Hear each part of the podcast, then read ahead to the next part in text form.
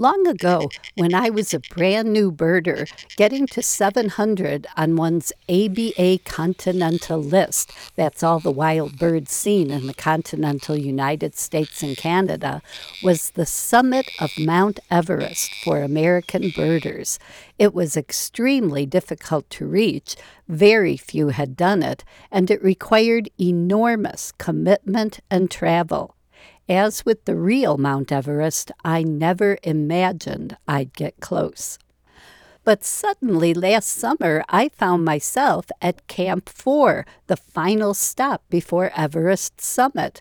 When Russ and I returned from our Alaska trip, I noticed that my life list had reached 694. Was there any single place I could go that would yield at least six new birds to bring me to the summit? The only place I could think of was South Florida. I've been to Florida many times. My son works at Walt Disney World, and Russ and I try to visit him at least once a year. Russ and I have worked our way down to the Everglades and the Keys a few times too, including spending a few hours in the dry Tortugas. So I've seen a lot of Florida specialties such as white crowned pigeon, brown noddy, sooty and bridled terns, magnificent frigate bird, gray kingbird, black whiskered vireo, and Bachman's sparrow.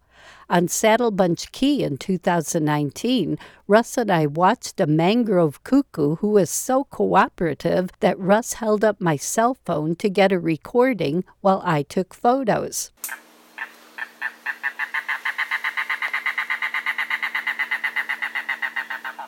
But there were still several species I might be able to add in the Keys and the Miami area, including one introduced bird I yearned to see, the gray headed swamp hen.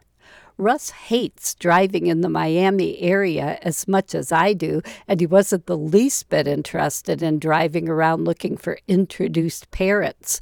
I knew that an experienced guide would be as helpful for me to reach my summit as a Sherpa is for Everest climbers. Luckily, there just happened to be a Victor Emanuel Nature Tours trip scheduled for April, headed exactly to the places I was likely to see new birds, so I signed up for it.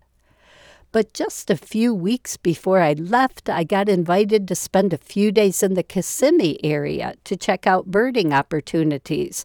I was certain I would not see any new birds there. Like I said, I've been to Orlando many times, usually staying in Kissimmee, and always birding at one or two spots in Kissimmee. But I figured I might find out about a few spots I'd never visited before, and a trip there would get me into Florida birding mode before my real trip. Also, I've had way more luck seeing two wonderful Florida specialties, the limpkin and snail kite, in Kissimmee than anywhere else in the state. So off I went. The next few programs this week will highlight some of my favorite experiences from that four day Kissimmee trip. Spoiler alert, I did indeed see plenty of limpkins and snail kites in Kissimmee, while our Victor Emanuel tour group saw just a few distant limpkins and no snail kites at all. I also ended up getting a lifer on the Kissimmee trip, that gray headed swamp hen I wanted to see so badly. Kissimmee really is an excellent place to find birds. I'm Laura Erickson, speaking for the birds.